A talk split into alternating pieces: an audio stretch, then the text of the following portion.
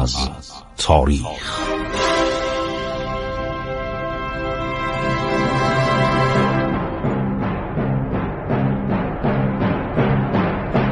کاری از گروه جوان و اندیشه رادیو جوان.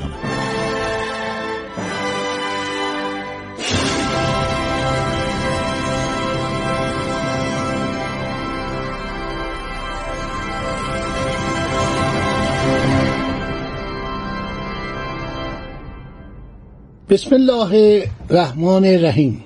با سلام خدمت شما شنوندگان عزیز رادیو جوان. من خسرو معتزد هستم به شما درود میفرستم. دوستان عزیز ما در قرن عرض شود پنجم هجری قمری هستیم. یعنی حدود سال 400 تا 500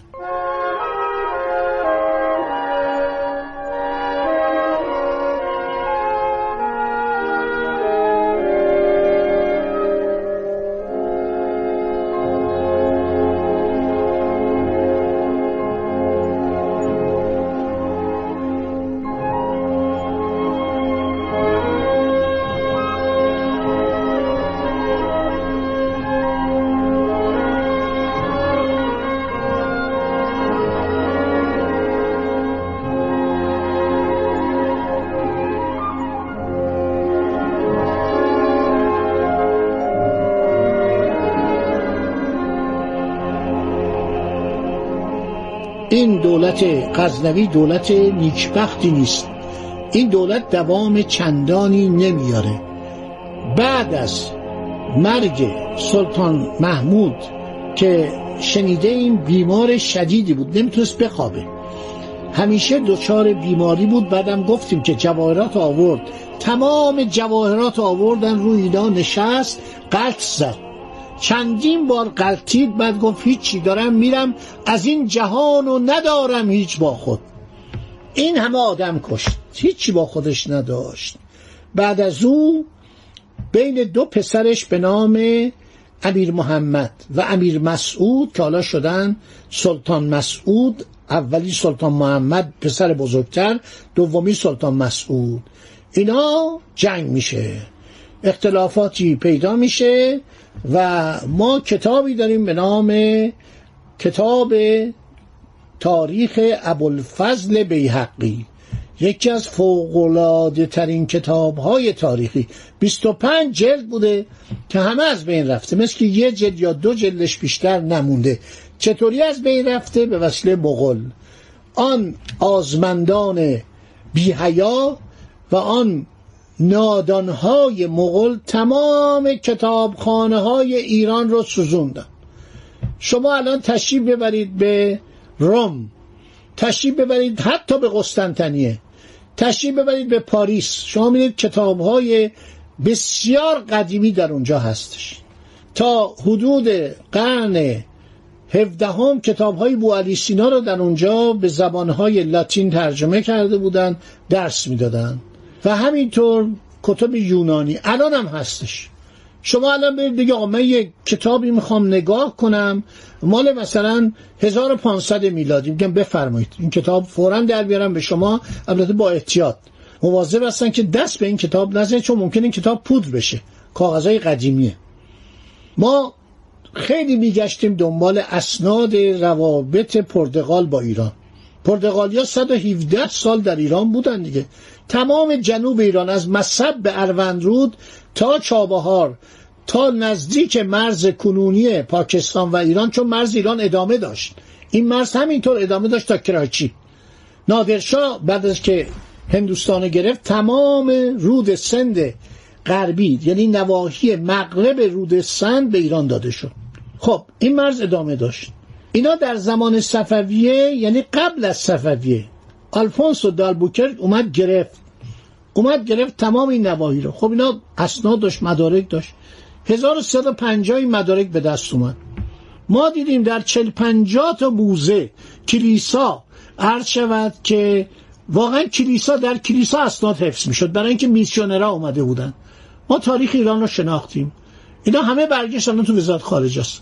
من تو دو سه کتابام اینا رو نقد کردم. تمام این سندا رو تاریخ ایران اینه.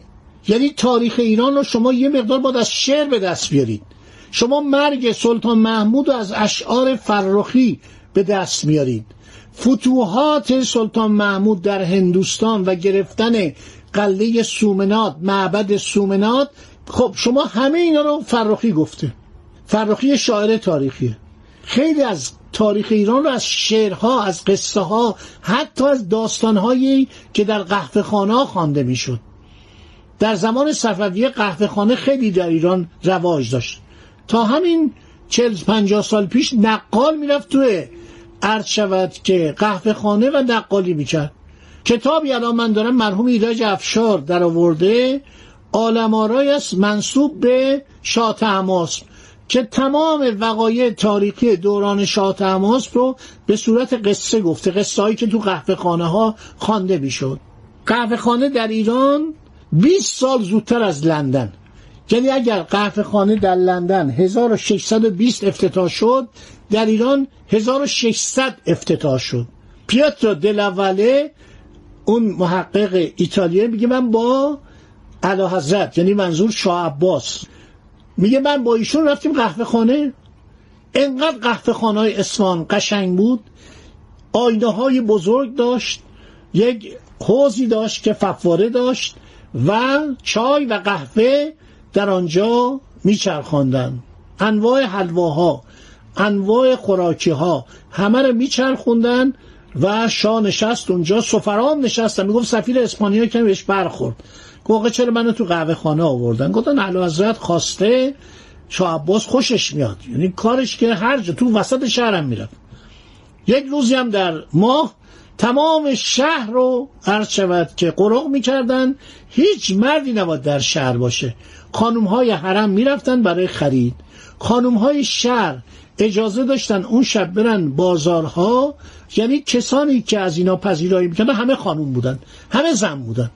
یک دونه مرد نباید باشه. صاحبان مغازه ها مغازه ها رو به همسرانشون واگذار می‌کردن. همینطور قهوه خانه همینطور گردشگاه. در آن شهر یک نفر مرد نباید در خیابانهای اصفهان در بازارها در کوچه ها باشه و اینا رو همه رو نصر الله فرز شش جلد نوشته. زندگی شاه عباس اول. سانسون فرانسوی نوشته. پیترو دلاواله نوشته. آلمانی نوشته یک آلمانی به نام آدام اولاریوس بعد شاردن نوشته فرانسوی. تاوردیه نوشته فرانسوی. شما چقدر مسافر به ایران می اومد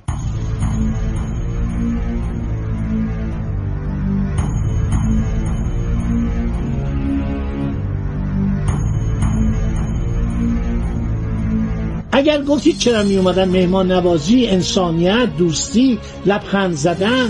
پذیرایی کردن. شلی برادران شلی با سی نفر اومدن به ایران. اینا کاتولیک بودن دربار انگلستان اینا رو بیرون کرده بود. دربار انگلستان پروتستان انگلیکان بود و کاتولیک مورد احترام نبودن. مورد اعتماد نبودن. اینا رو بیرون کرد. اینا میرن ونیز. در ونیز که می‌رسن یک تاجر عرض ایرانی ایرانی. ها همه جا بودن. ایتالیایی ها مثل حالا همه جا بودن. یعنی شما حیرت می‌کنید. که در دربار ایلخانان مغل اینا بودن در تبریز. اونجا برای خودشون قلده ساختن. یکی از سلاطین مغل گفت اون قلده رو خراب کنن گفت قلده چرا ساختین؟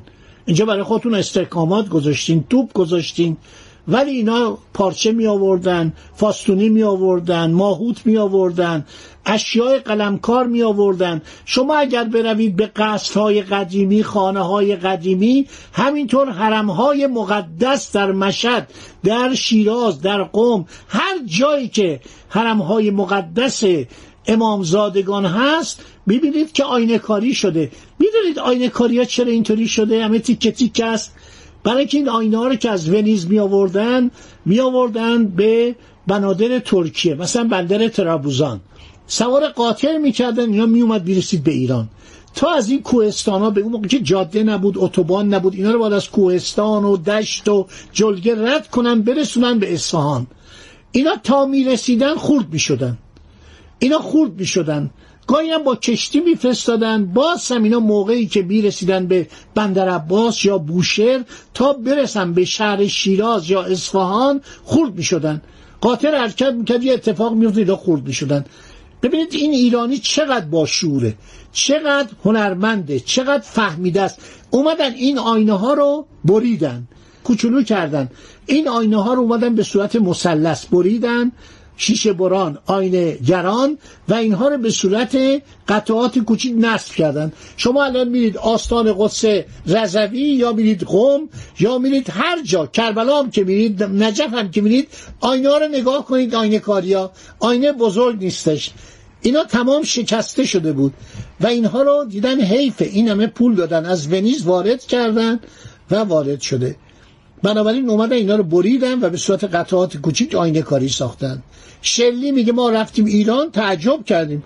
از مرز عثمانی وارد ایران شدیم دیدیم اومدن جلو برای ما خوراکی آوردن تخم مرغ آوردن گوسفند آوردن پنیر آوردن اصل آوردن. گفتم برای چی؟ گفت شما وارد ایران شدید و مقصدتون قزوینه. اون موقع پایتخت هنوز اصفهان نبود. 1598 میلادی. برابر این شما مهمان هستید مهمان ایرانی اینا هر کدوم برگشتن از ایران تعریف کردن. کتاب ایران و قضیه ایران question ایران. مال آقای جورج کورزون رو بخونید که بعد وزیر خارجه شد نایب سلطنه هندوستان شد. ایشون در زمان ناصرالدین شاه خبرنگار روزنامه تایمز لندن بود. شما بخونید ببینید چقدر تعریف کرده. از مهمان نوازی ایرانی. میگه ما رفتیم ایران اصلا تعجب که ایران با کشورهای همسایه خیلی فرق داشت. مهمان نوازی می‌کردن. و اومدن.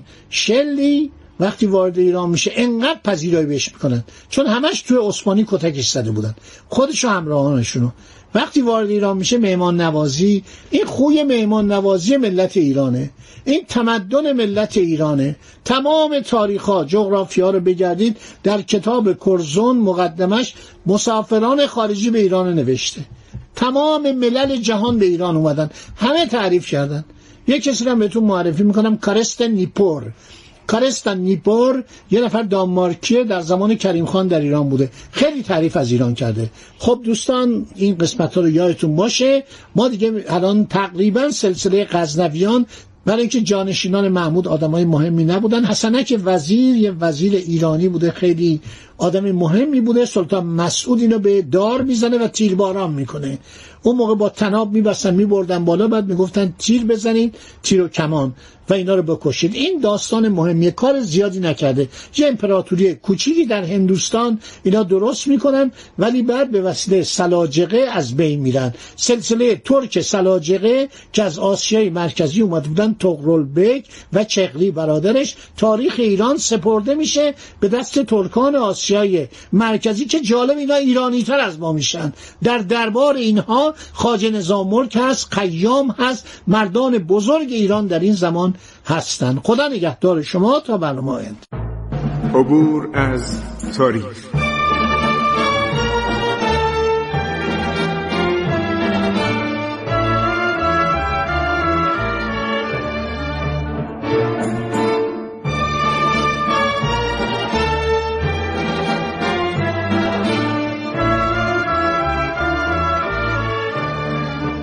ایران با شکوه. 2800 سال تاریخ. سرگذشت ایران ما به روایت خسرو معتزد.